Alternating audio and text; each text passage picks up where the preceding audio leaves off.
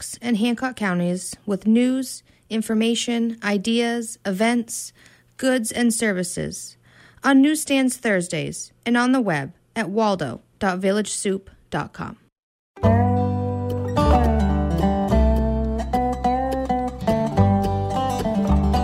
Hi, Darwin Davidson here. Bronzewound is on a bluegrass roll, heading into our 30th anniversary year. And the guy who started Bronzewound back in 1988 is back in the bluegrass hot seat this week. Paul Anderson was the founder of Bronzewound in 1988, and he will be the Bronzewound host this coming Thursday, April 5th.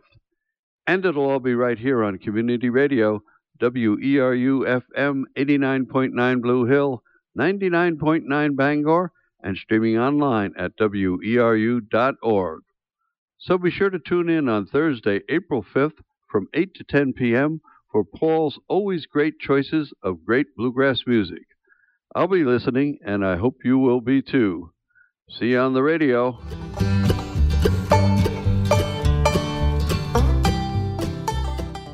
WERU is made possible by the generous support of our listeners. Thank you. And we are WERU 89.9 in Blue Hill, 99.9 in Bangor, and all over the place at WERU.org. Don't forget, we are listener supported. Hint, hint. volunteer powered and a voice of many voices. Stay with us. We're going to be going to main currents in just a second. Let me take you give you a quick look at the weather. Sunny today with a high near 35, west winds around 18 with gusts as high as 33. We're, tonight we're looking at mostly clear with a low around 18. Tomorrow rain likely mainly after 5 p.m. increasing clouds with a high near 40. Stay tuned for main currents.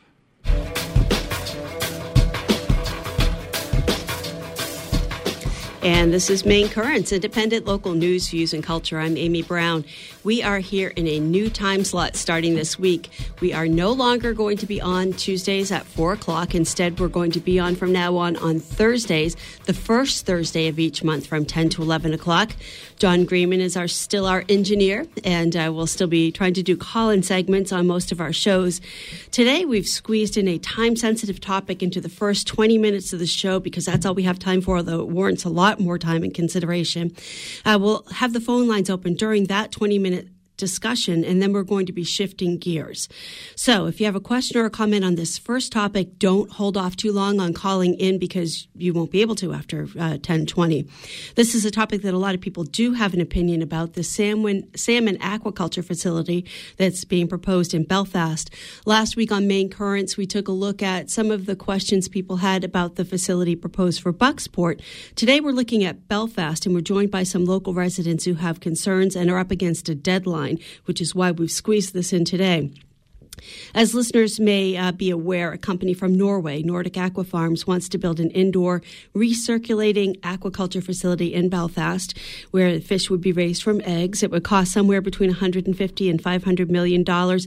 The proposed site is partly on proposed to be sited on land that is owned by the town's water district, and rezoning is required. That's what the deadline piece is about. So, here to tell us more about that and the concerns that some local residents have are Belfast resident Joanne Mosswild and Belfast resident and business owner Ellie Daniels.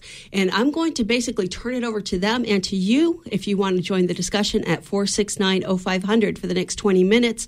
Again, 469 0500. You can call with questions and comments during this first 20 minute segment. We're going to start with Joanne Mosswild with some background. Hi, thanks for having us on the show. Thanks for joining me. Um, I'd like to just share the timeline uh, for this project so far. Um, first of all, in January, um, a press release came out in the newspaper, great surprise to everyone in Belfast, um, that Nordic Aqua Farms was uh, in possession of a purchase and sale agreement for 40 acres of pristine land currently not zoned for industry. Uh, uh, sometime in February, they had a public information session, which was a pretty big sales pitch uh, at the Hutchinson Center, which was packed with people, lots of good questions, some in support, some not in support, and lots of questions that the um, company was not really able to answer. Uh, on March 6th, uh, there was an introductory reading of the required zoning changes that the council has to put into place to allow this company to come and do what they want to do. that was an introductory reading. Um, there were a lot of people there. There were, uh, I think, maybe four people spoke out uh, against this at the council meeting. Um, then on March 20th, there was the first official reading of the count the proposed zoning changes. Uh, at that meeting, 10 people spoke out against this proposal uh, for a variety of reasons. Um, and then uh, on April 17th, upcoming later on this month, is the uh, second reading of the proposed zone changes. And at that meeting, the council has the right to vote these, counts, these zoning changes into law. Um, so, what's that date again when they're going to vote? April 17th vote? is the second reading. They're required to do two readings. And at, after that second reading, which is a type of hearing to let people comment, they are allowed to vote these into law. There are five council members, so it only needs they only need to have three to get it passed. Um, but at the April 17th meeting, they could opt to not vote and to require further due diligence on their part or on the part of Nordic Aqua Farms. Um, but they could vote as early as April 17th, which is why this is so time sensitive.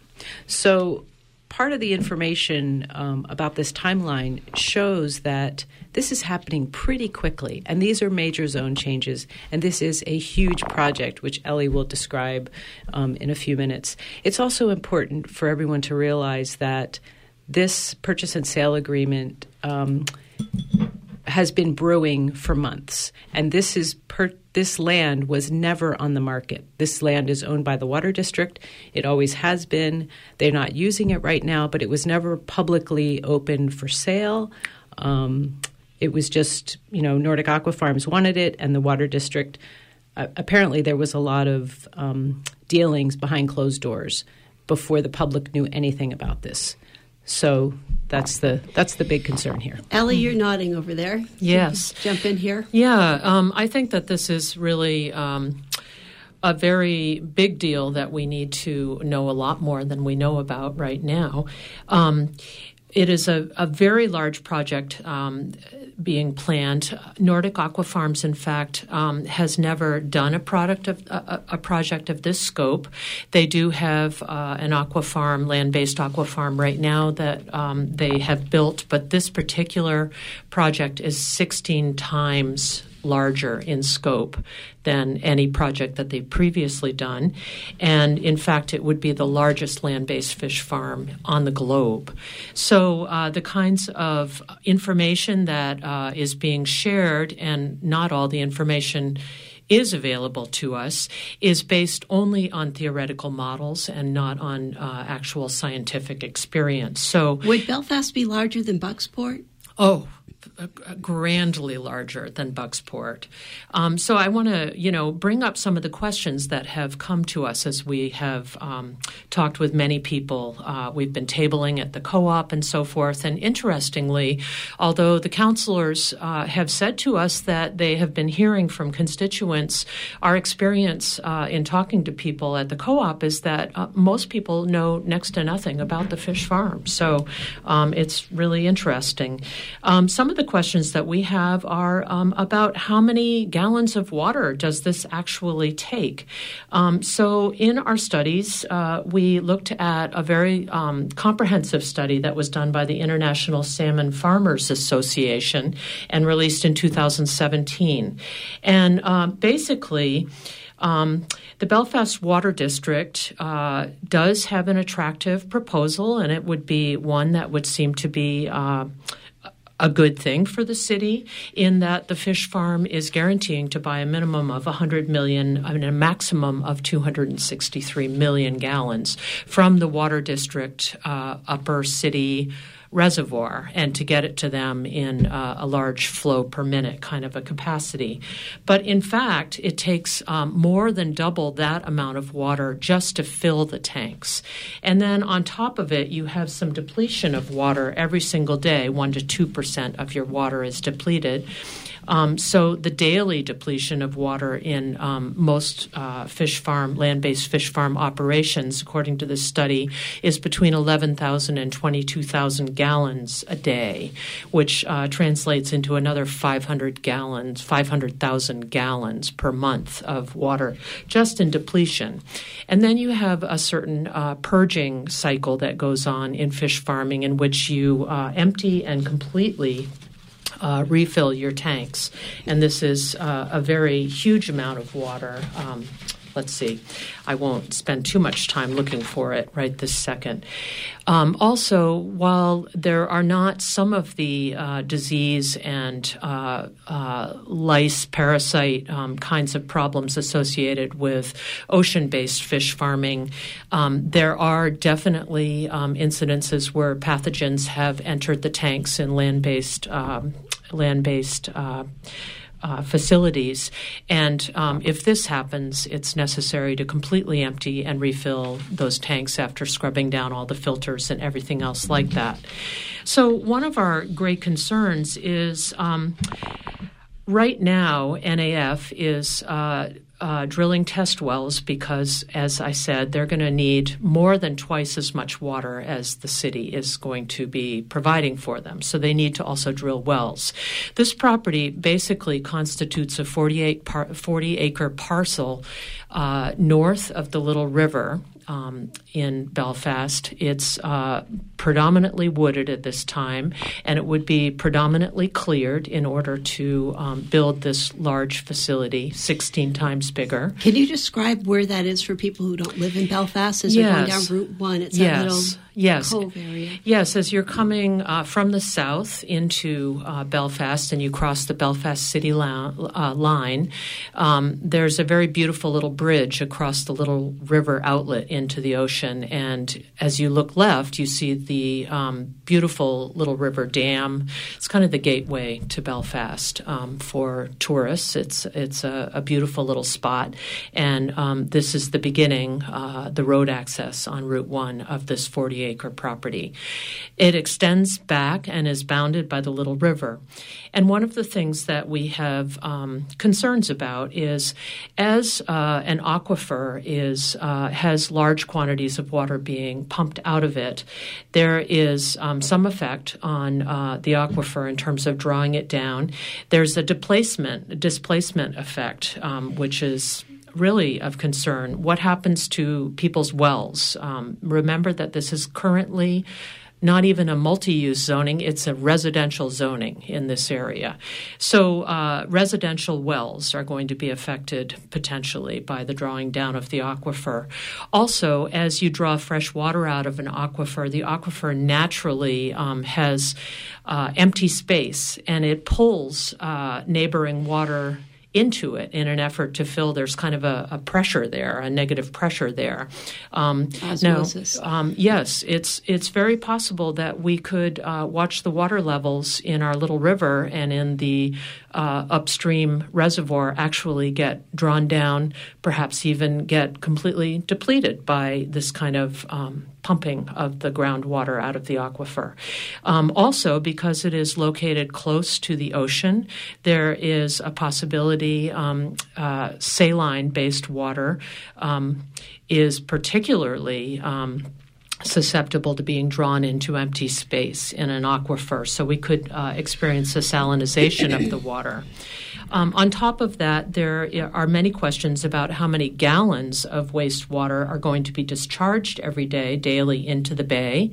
Um, NAF has shared with us that their plan is to run a pipe out into the bay. Uh, uh, one and a half miles and to discharge in an area where the tide will will carry that out. Um, I went on to the Department of uh, environmental protection for the state of Maine. And uh, I found out that when you are pumping even filtered water out into the bay, and they do claim that 90% of the solids will be claimed, that you still have a high nitrogen water discharge coming out of that. And that high nitrogen can cause blooms of algae and so forth. It also uh, leads to declines of oxygen in bottom waters that can actually cause losses to the biological community out in the bay. Um, um, even shellfish, lobster kinds of uh, kills. And what's in the other 10%? The other 10%, well, uh, of the solids, right? Anything that they can't capture at the level of screens. Um, we also have questions. They've talked about uh, secondary products that are made from those solids that they screen at the facility. Uh, what is the volume of those solids? And uh, many people have said, how can you make uh, a salty uh, byproduct suitable for uh, fertilizer or feed, which is the uses that they have referenced? Um, and just how much are we talking about you know in terms of how is there enough market in maine for that volume um, yeah, anything to add to that? well, in general, this is Joanne Moswild. In general, I, I really think that Nordic Aqua Farms stands to benefit way more than Belfast, Maine stands to benefit in the long run. Um, additionally, I guess in summary, really, um, I think the site is inappropriate. Uh, it's and the project is too big for the site. Uh, I think it's going to strain the Belfast uh, infrastructure, and I think that the the rate at which this is developing and being pushed upon the citizens of Belfast is way too fast. Um, I really think that there should be more community engagement in this uh, in this process, and that there should be a task force that works with the city council. I do not think these five people, the five councilors, should be making this big decision on their own. And I once heard someone say, um, "If you don't have a seat at the table, you're probably on the menu." And I think that that really holds true for this story. I don't think this is in Belfast's best interest at this level, at this site, at this time. So, what can you do? Oh, um, let me before you get into oh. that. Let me just ask you real quickly. Um, in your what can you do is there anything that people who are not part of the belfast community can do? If you're talking about belfast city councilors what influence do people in other parts of the bay that may be impacted by this have well, that's a really good question. Um, just because you don't live in Belfast doesn't mean this isn't going to affect you. It's going to affect traffic, noise, pollution, and those go beyond city limits. So I would recommend that people contact Wayne Marshall. He's the city planner for the sta- for the city of Belfast. Uh, he is at wmarshall at cityofbelfast.org. Um, also, he's probably the best person for non residents to, to, contact, but I also invite people to engage with the councilors Eric Sanders, Mike Hurley, John Arison, Mary Mortier, and Neal Harkness. And you can also visit uh, our Facebook page that we, we have a group of about 50 people who are working on uh, getting more information to make sure that Belfast. Um, doesn't have growth beyond what's smart, and we are called local citizens for smart growth colon salmon farm. Mm. Yeah, I would like to add to that. Um, I, I, totally agree um, that this is moving very quickly. The public was brought into it um, very late in the process, uh, which is not a comfortable feeling for any of us.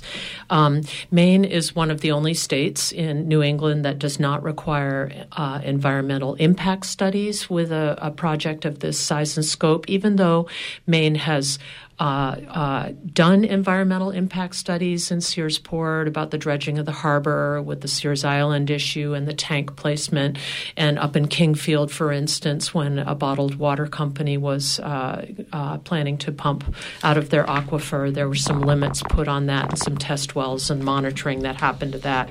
So uh, we do believe this needs more study, and that there are uh, really some very um, important unanswered questions and and uh, it's uh, I would certainly not want to be a councilor and not have the kind of information that I needed to make such a, a huge decision as this zoning change. All right, we'll put some of those links up along with the archives that show. You get those to me. Excuse me, right after the show, we'll get them up on the archives of today's show. Again, the date for the next uh, council meeting where they may or may not vote on this? April 17th, and there is always an open to the public time when people can speak, and they will let everyone speak who wants to speak. Resident or not, or just Belfast resident? Resident or not, because once again, this is a regional issue, it's a world issue. Um, we need to be the change that we want to see, and I don't think this is the change we want. All right. Well, we're just about out of time. Can we uh, get one or both of you back maybe for another show, longer look at this, and uh, some call ins at mm-hmm. a future date? We would love the opportunity. Thank you. Okay. That would be great. And it would be great to, to hear from the public if they have time to call in next time. Right, right. All right. So, unfortunately, we didn't get any calls today, but we will put, if you are, are listening to this and you still have questions, we'll put the links up for more information so you can get in touch and uh, hopefully you can get your questions answered that way. So, uh, quick last thought from either of you, both of you. I would say if you're a resident of Belfast, please, and if you're opposed to this, please write at least a three sentence letter to Wayne Marshall, W. Marshall at cityofbelfast.org. Those letters means those letters mean a lot. And I would uh, I would want to say uh, Northern uh, Norwegian Aqua Farms has said that they want to put Belfast on the map. Uh, we are already on the map. We're known as a clean, beautiful, uh, sustainable, and um, conscious uh, community, and we don't want to be put on the map for some unintended consequences. All right. Thank you both for being with me today for this uh, sort of speed round session of information about this. Uh, that was Ellie Daniels, and before that, uh, Joanne Mosswild. And we'll have a longer discussion of this on an upcoming edition of Maine Currents. And if you, listener, uh, are involved in this issue either in Belfast or in Bucksport and might possibly like to be a, guest on that, uh, please give me a uh, drop me an email. It's the best way to get in touch at news at weru.org. Shifting gears now to a piece of legislation that, if passed, would allow guns to be temporarily removed from the possession of a person who is deemed to pose a risk to themselves or others here in Maine. A public hearing on the bill drew a crowd of people with strong opinions on each side of the issue to Augusta on Tuesday. Today on Maine Currents, we listen in as LD 1884 is first introduced by Senator Mark Dion, and then we'll hear some of the public testimony from both sides. I'm here today to present LD 1884, an act to create a community protection order. I want to thank the committee in advance for the attention and work you will apply to this bill. Moving forward, the burden of policy making will lie squarely on your collective shoulders. In that light, I offer you the wisdom of Dr. King, who cautioned us that there is no convenient season to declare what is right. It will be no less the case with the proposition that lies at the core of this initiative the idea that there can be a failure in responsible gun ownership. Responsible gun owners will declare that legislative policy details matter. I agree with them. I'm also confident that responsible owners agree that the right to bear arms necessitates an obligation that rises above safe storage and careful handling of one's own firearms. Responsible gun ownership is also about making sure we keep guns out of unsafe hands. This bill addresses the issues of what should occur if one's capacity to safely discharge that responsibility is called into question. It is not about the gun, but the person who may choose to pick up that gun. A community protection order will authorize the surrender of a citizen's firearm to the police subsequent to the written order of a district court judge. The firearm will be taken for safekeeping by the police for a period of 21 days. At the conclusion of that three week timeline, the court will hold a hearing to determine whether the order should be dissolved and the weapon returned to its owner, or if there continues to exist tangible evidence that would warrant the extension of the order for a period not to exceed six months. The judge, in issuing the surrender order, will have to be convinced that there are objective facts, evidence that represents something more than the mere opinion of well intentioned persons that will allow her or him to conclude that the gun owner's behavior, left unchecked, presents an imminent threat of harm to either the individual or other community members. This proposal would provide family members and law enforcement officials with a judicial pathway to de escalate the behavior of such an individual and its probable adverse outcome should they not intervene. In my three decades as a law enforcement officer, I have witnessed individuals who were clearly on a trajectory for self destruction. And the lingering question following those contacts was whether someone else would be swallowed into that coming storm and pay a price that no one should. In these instances, my common sense clearly saw the possibility of tragedy, but I had no readily available tool to interrupt that cycle of increasingly risky behavior. Now, some would say the blue, par- blue paper process for involuntary psychiatric commitment provides just such a resource. The truth of the matter, it does not. I have wrestled with the legal and clinical mechanics underlying involuntary commitment, both as a sheriff and lawmaker, and little forward progress has come from it. There's an ongoing policy tension between medicine and public safety, and it lies in their respective understanding of what constitutes an imminent threat. Disordered, erratic, and impulsively threatening behaviors do not necessarily satisfy the threshold for a psychiatric commitment. But they nonetheless raise significant safety concerns for affected family members and the police. That risk to personal and community safety is significantly aggravated if the person in question has ready access to a firearm. These factors prompt the need for a community protection order process. I recognize that some Second Amendment advocates will critique this initiative as a legislative overreach, a conscious attempt to trespass on Section 16 of the Maine Constitution's expression that the right to bear arms cannot be questioned. In response to that off stated claim, the Maine Supreme Judicial Court has made the following conclusion of law in State v. Brown. And I quote that opinion. Once it is apparent, as common sense requires it to be, that amended Section 16 does not bar some reasonable regulation of the constitutional right to possess firearms. The only remaining question becomes what are the outer bounds of reasonableness for the regulation of that non absolute right? The policy question that thus follows is whether the proposed community protection order presents the legislature with an opportunity to advance the public safety in a manner that is both reasonable and compatible with the principle of self protection that underscores the rationale of our state's constitutional right to bear arms. I will humbly remind the committee that no one law can anticipate or prevent every and all circumstances where firearms are employed to achieve tragic ends. This reality qualifies every law that we pass. Each statute represents an attempt to control, manage, or respond to conditions or circumstances that have occurred. And it is our best collective guess that the laws we pass will have an impact in lessening the chance of future unwarranted conduct from occurring.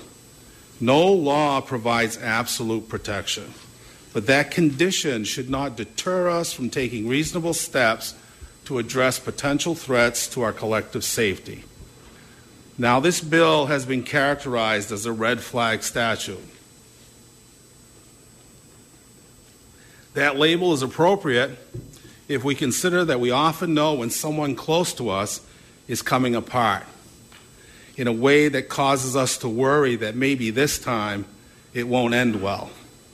Sometimes, for some of us, that uncomfortable concern grows into a palpable anxiety that our worst fears could become all too real as we bear witness to the evolving slow motion wreck that is fast becoming the context of a loved one's life. Will this law prevent a mass shooting? I don't know. None of us do. But if we can see the red flags for what they are, then we may have a chance to interrupt and stop what none of us want to see happen. Can this order be brought to bear on the silent epidemic of firearm involved suicide? I suspect that it could. For some, the psychological isolation of their lives sets up a cascade of emotional decisions that can often lead to the finality of suicide. Should we not have the op- option to separate them from their gun and remove the possibility of an impulsive, irrevocable, and fatal act by a family member? I would say yes, we should. I appreciate your attention would welcome your questions. I'm sure there will be testimony to follow that will offer a diversity of suggestions, amendments, and outright rejections of this LD. Nonetheless, that conversation that you're about to have is important and necessary to your consideration of this proposal. I am, however, confident in the integrity of this committee and your ability to make a decision that is in the best interest of the people of Maine. Attached to my uh, testimony to the committee is an addendum, and these are factors that some courts in some states have considered in drawing a conclusion surrounding the high risk that an individual poses. These include recent acts or threats of violence against self or others, a history of using violence against self or others, prior convictions for crimes of violence, domestic violence, stalking, or other relevant criminal history, evidence of drug or alcohol abuse, the existence or previous violations of protection orders, no contact orders, prior unlawful or reckless use of firearms, and the respondent's ownership, access to, or recent attempts to acquire firearms. In the bill that I submitted for your consideration as a committee, I did not outline the factors that a judge should consider. Because I don't think we can always anticipate what fact pattern alone would suffice. Everyone's a human being, the possibilities are endless, but there is a duty on the family and the police in securing such an order that they submit an affidavit and let the judge make a determination. But if the committee is inclined that's why I attached the addendum if they want to start having an objective index that would help inform the judiciary as it discharges its responsibility. I do not see this as a bill that will be applied if it becomes law as frequently as some might suspect.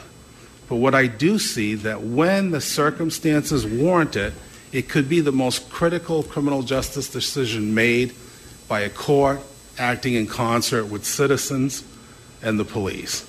It is intended to intervene and de escalate. And that is what I'm trying to accomplish here.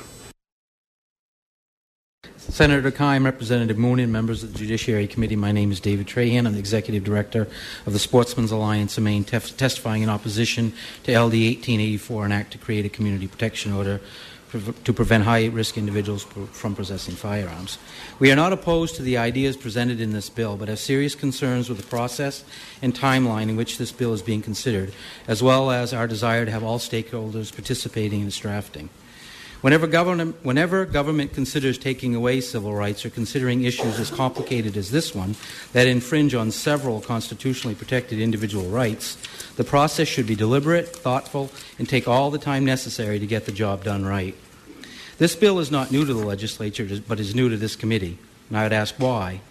I am not implying that you do not have the capability to get it done, but unlike the Criminal Justice Committee that heard this bill last year, and it at least have some experience with it, you must start from scratch to understand the complexities of issues like blue papers and white papers, constitutional rulings, and civil, right issue, civil rights issues, touching five different U.S. constitutional amendments.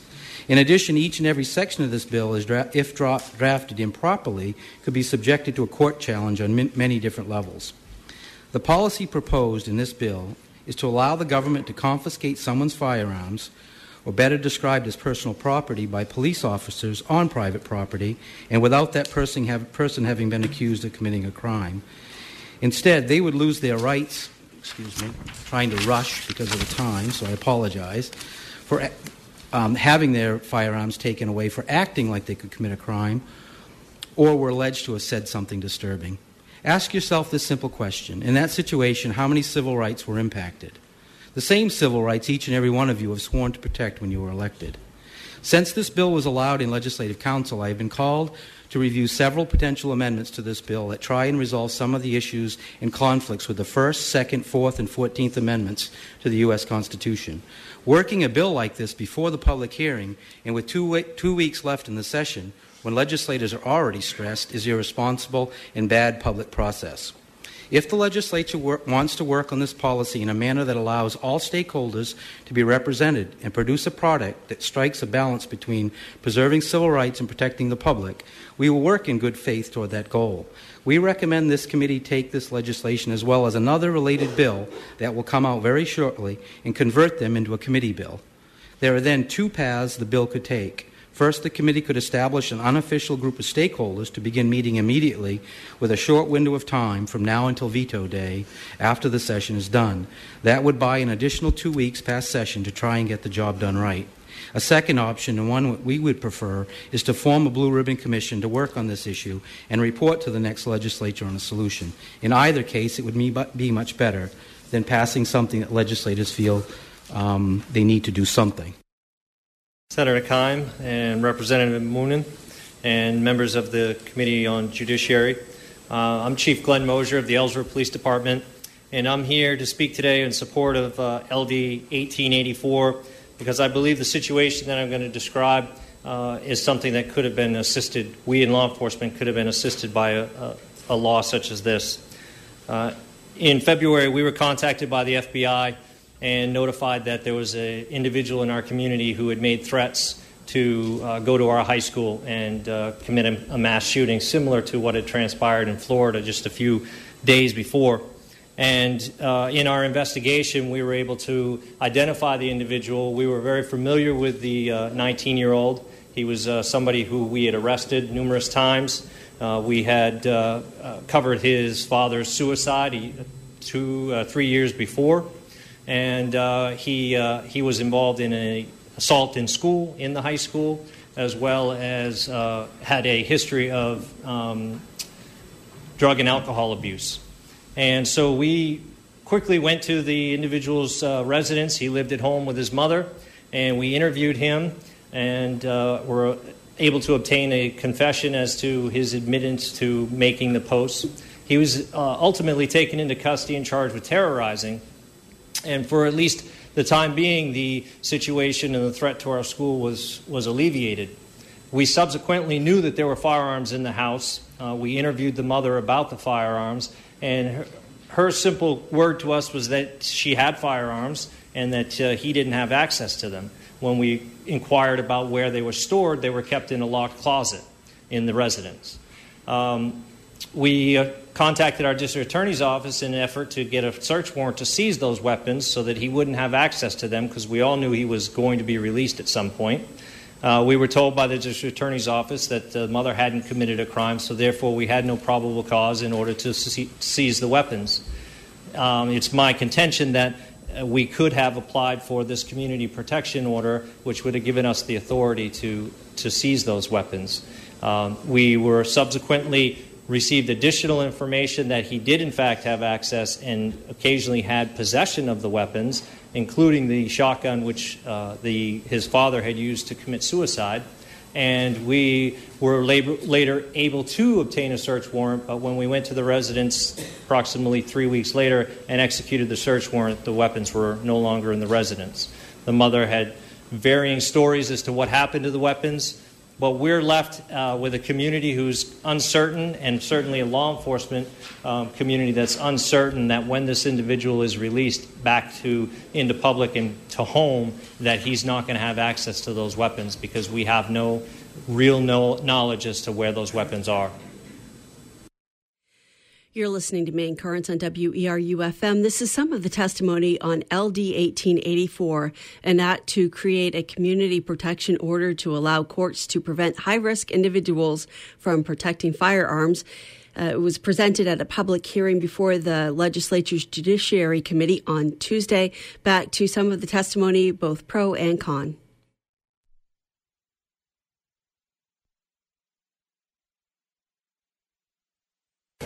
My name's David Walker. I'm a re- retired papermaker from Hartford, Maine.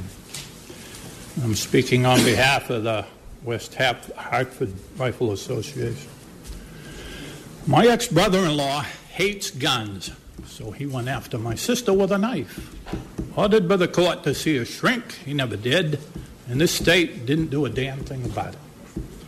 So spare me the lectures that guns are evil. They're inanimate objects, people are dangerous, but so are unchecked governments. This is a quote from the Supreme Court ruling of Miranda versus Arizona. Where rights secured by the Constitution are involved, there can be no legislation that would abrogate them. And since Article 6 of the U.S. Constitution binds state officials to protect and defend it, that should be the end of this bill, period. Using the legal rationale of this bill, a mother could have her child taken away solely based on a false accu- accusation of abuse. But mothers have a presumption of innocence, and like it or not, so do gun owners. This bill is from the Wimpy Hamburger School of Jurisprudence, in that we'll gladly give you due process next month for the freedom we take from you today. This bill's sponsors deny it's unreasonable. Funny, it's always the political left who get to decide which infringements on our freedom are reasonable. If we're willing to sell due process and liberty's teeth so cheaply, why not also adopt mandatory DNA testing, compulsory testimony, warrantless searches, and detention without bail? Why not just tear up the Bill of Rights and enjoy the banana republic that's being pushed on us? Shamelessly exploiting the Parkland tragedy, the real purpose of this bill is to accustom gun owners to more government intrusion into their lives, to demonize firearms as the root cause of crime, and to stigmatize gun owners as criminal suspects with diluted constitutional rights. Benjamin Franklin said, Where freedom dwell, dwells, there lives my country. Rejecting this bill will ensure it will continue to live here in Maine our country. Thank you. Senator Keim, Representative Moonen, and members of the Judiciary Committee. My name is Iris Luce. I'm a sophomore at Camden Hills Regional High School and a co founder of the Maine Teen Advocacy Coalition. I am here to support LD 1884. I am speaking today on behalf of my grandfather, a man I never met who died before I was born. While seeking to take his own life with a gun, he got into an altercation with a police officer and was fatally shot. He was mentally unstable. He never should have owned a gun. I spent much of my childhood racking my brain to understand why my mentally ill family member was allowed a gun in the first place. It all just seemed so unfair. Unfair that the laws in our country allowed him to legally purchase and own a gun. Unfair that his life was lost when my mother was only 11 years old. Unfair that I was never able to meet him. It remains unfair to this day.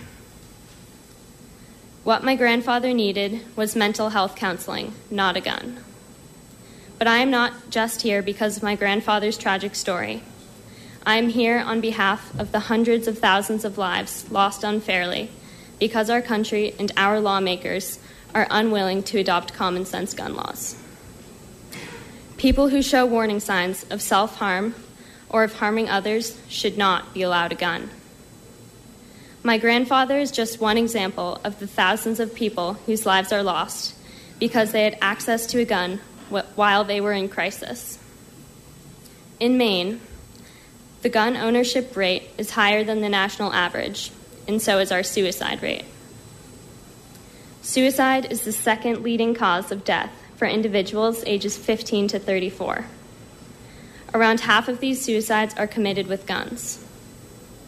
If these people were compelled to give up their guns temporarily, long enough to get some help, many of them could have survived. In fact, 90% of people who attempt suicide by other means survive. But with a gun, 90% of suicide attempts are fatal. Red flag laws have been proven to reduce rates of suicide. A 2017 study of Connecticut's red flag law estimated that the law has already averted at least 72 suicides. How many people like my grandfather could this bill save? LD 1884 is one necessary step in the right direction. Our society cannot continue to progress without enacting stricter gun regulations.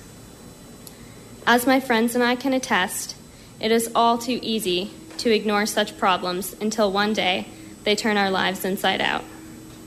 And today, in the 21st century, lives of people like me and you are being affected by these issues far too often.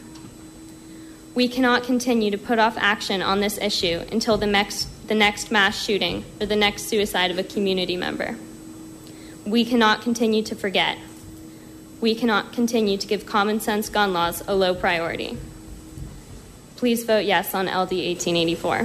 Thank you. Uh, Peter Meyer from Ellsworth, Maine. I will start by saying that LD 1884 is a gun confiscation bill, plain and simple. LD 1884 is a bill that was created to keep dangerous people from possessing firearms. However, it does nothing to, to prevent a determined individual from doing harm. It violates our Second Amendment rights by allowing for the confiscation of arms. Confiscation that, in our current pressure cooker tempered society, could, potentially give rise to a tyrannical government. We have all had enough history lessons to know that a tyrannical government can perpetuate genocide. To highlight the current state of our own country, we can reference Dr. Gregory H. Stanton of GenocideWatch.net. Dr. Stanton has classified the 10 stages that lead to genocide. These stages are classification, symbolism, discrimination, dehumanization, organization, polarization, preparation, persecution, extermination, and denial. Dr. Stanton states that anything below a stage seven can still be stopped. Once it hits the seventh stage, genocide is inevitable. Dr. Stanton places the U.S. at the sixth stage polarization. Currently, we are experiencing monumental tension. We are already more divided than at any other time in modern history. The Second Amendment pr- protects all Americans from these horrors. My name is Peter Meyer. I am from Ellsworth, Maine. This is why, if given an unconstitutional, unlawful order to turn in my arms, that I will not comply. I will not end up like the 2 million people butchered under Pol Pot. I will not end up like the 17 million people systematically exterminated under Adolf Hitler. I will not end up like the 23 million people killed under Joseph Stalin. And I will not end up like the 78 million people extinguished under Chairman Mao. LD 1884 must not pass. Uh, my name is Omar Andrews um, from Cape Elizabeth. I'd like to thank you for um, to me uh, speak here today. Um, so, I'm in support of 1884. Um, I'm the president of the Student Veterans Organization at the University of Southern Maine. I was a Marine Corps infantry from 2010 to 2016. Uh, after getting out um, in 2016, it was in the fall, it was in October, uh, I got a call, and uh, one of the Marines uh, that had turned up under me, he had died by suicide. Since then, um, I made it part of like a mission trying to um, make sure that doesn't happen. It's um, it's hard to figure out why those things happen, and, and, and so trying to get uh, get ahead of it is, is pretty important. So it's pretty like pretty well known that 20 veterans a day um, will die by suicide. And uh, what people most people don't know is that Maine actually skews that favor um, to the high end. So, uh, and I think where this bill can help in places, I'm going to tell you two more stories.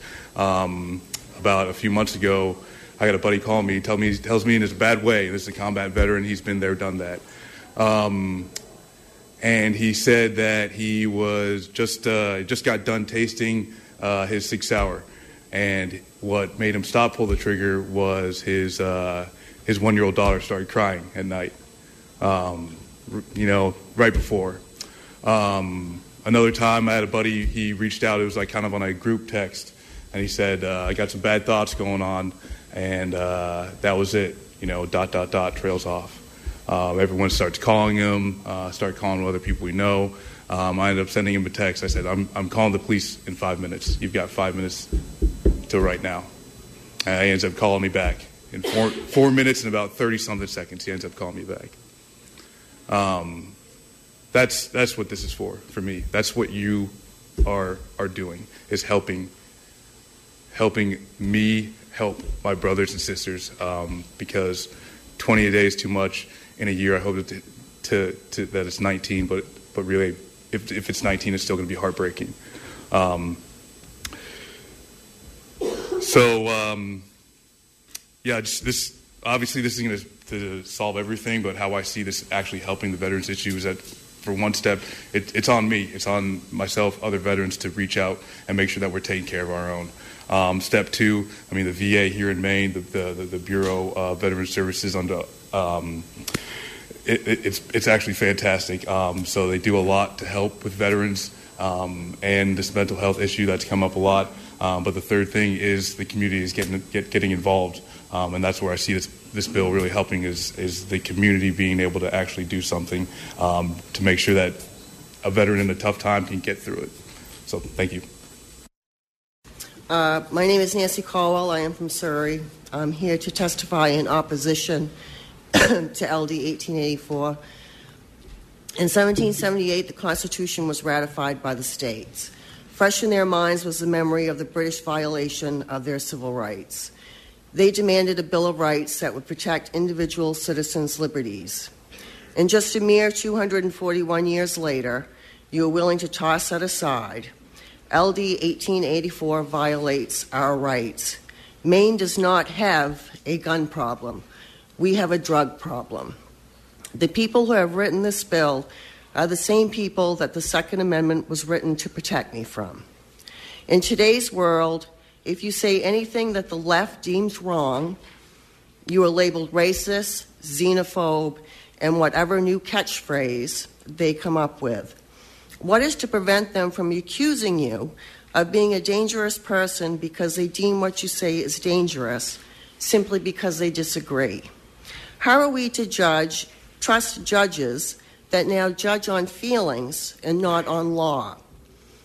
This bill makes you guilty until proven innocent, quite different than innocent until proven guilty. Where is our right to due process when law enforcement shows up at our door to confiscate our guns? What is to stop law enforcement from claiming that the guns remain unclaimed, therefore they were destroyed, are we to believe that certain guns won't be accidentally damaged?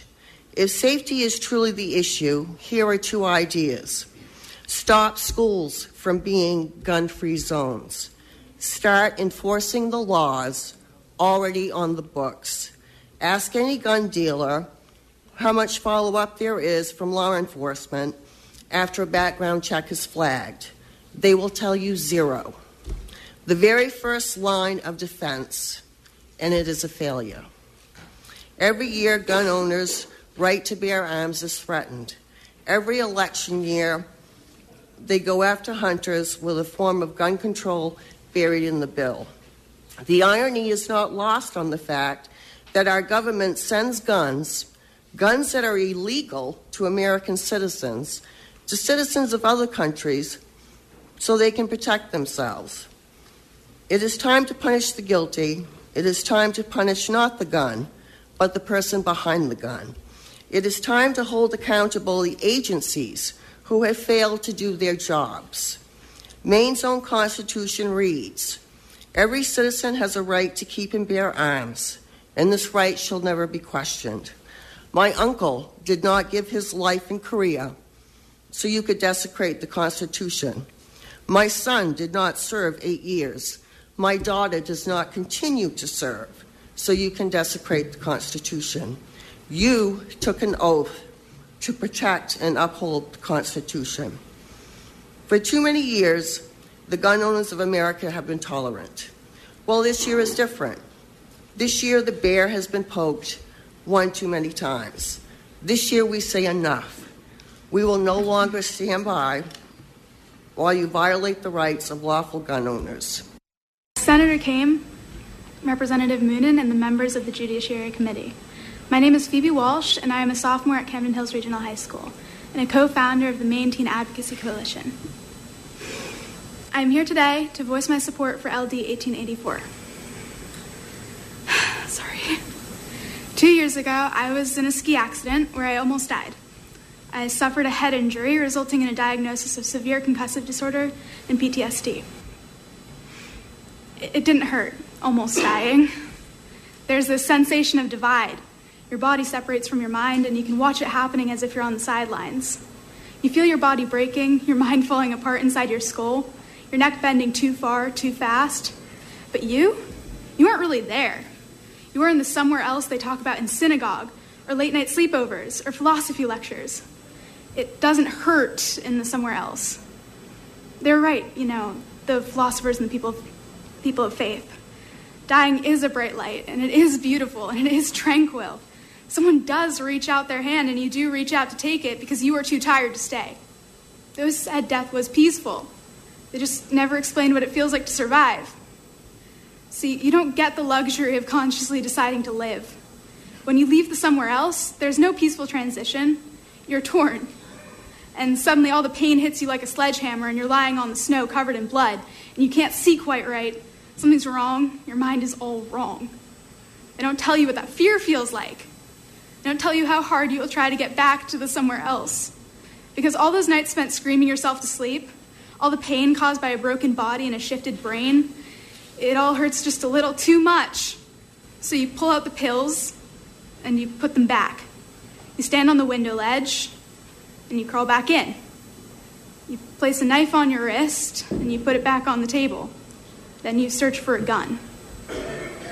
You look online, you consider gun toting friends and neighbors. You mull over everything. Anything to not hurt anymore. Because nothing is as final as a gun but I couldn't find a gun. I'm a ski teacher now. I started my own newspaper club and co founded a teen advocacy group. I learned how to figure skate with my sister, and I sail on the sailing team. My friends and, my friends and I, we're here and we're changing the world. Um, but had I pulled the trigger, all I would be is another tally in a gun violence statistic. I would be just one of the 21,000 Americans who kill themselves with guns each year just one of the 500 American children who kill themselves, kill themselves with guns each year. I was a red flag. And had I pulled the trigger, I wouldn't be alive to tell you to pass this bill. Thank you. Senator Keim, Representative Moonen, and distinguished members of the Joint Standing Committee on Judiciary. My name is Maya Egan, and I am a student at Freeport High School, I'm testifying on behalf of myself as well as my fellow students Lucy Wing, Rhea Fitzpatrick, and Sadie Southall. I'm here to testify in favor of LD 1884. I have grown up in a time where school shootings don't come as a surprise anymore. On February 14th, I was driving home from school and heard of the reporter on NPR announcing that another shooting had taken place at a school in my country where kids my age had been killed. I was horrified to hear of the tragedy, but there was no disbelief in my mind. I knew this news story all too well. Gun violence continues to be a pressing issue for me and for thousands of other teenagers. LD 1884 is a step in the right direction to put an end to the unnecessary tragedies that occur over and over again in our country. I am proud to see the legislature taking action on gun control. It is time that our that the government step up instead of idly standing by while students are killed in their classrooms. The steps proposed in LD 1884 are good ones. Ensuring that people who are a danger to themselves or others don't have access to firearms is common sense. But these steps are just that steps. By passing this act, Maine would be making a positive change to the safety of its citizens, but we cannot stop here. We cannot stop until students are not afraid to go to school every morning. We cannot stop until the threat of gun violence isn't on their minds while taking a history exam. We cannot stop until that news story of children dying in schools ceases to be a common occurrence. We must continue to push for the common sense gun control bills. Begin this process today by voting to pass LD 1884. Thank you for your time and consideration of this act. That was some of the testimony on LD 1884, an act to create a community protection order to allow courts to prevent high risk individuals from possessing firearms, which was presented at a public hearing before the legislature's Judiciary Committee on Tuesday. It has yet to go for a work session, so there's still time to comment. If you're interested, you can contact your legislatures. You can find their contact information at legislature.maine.gov. You've been listening to Maine Currents, independent local news, views, and culture. I'm Amy Brown. We're on now at a new time here on the first Thursday of every month from 10 to 11 o'clock. You may be used to hearing us on Tuesday afternoons at 4. I'd like to thank John Greenman for engineering today's program. You can reach us at news at weru.org. If you heard the first segment on the salmon aquaculture and you would like to be considered to be a guest on an upcoming program about that, you can contact us with that suggestion at news at weru.org. Stay tuned. Mark Dyer is in the house coming up with On the Wing right after this here on community radio station WERU FM 89.9 Blue Hill, 99.9 Bangor, and streaming online at weru.org.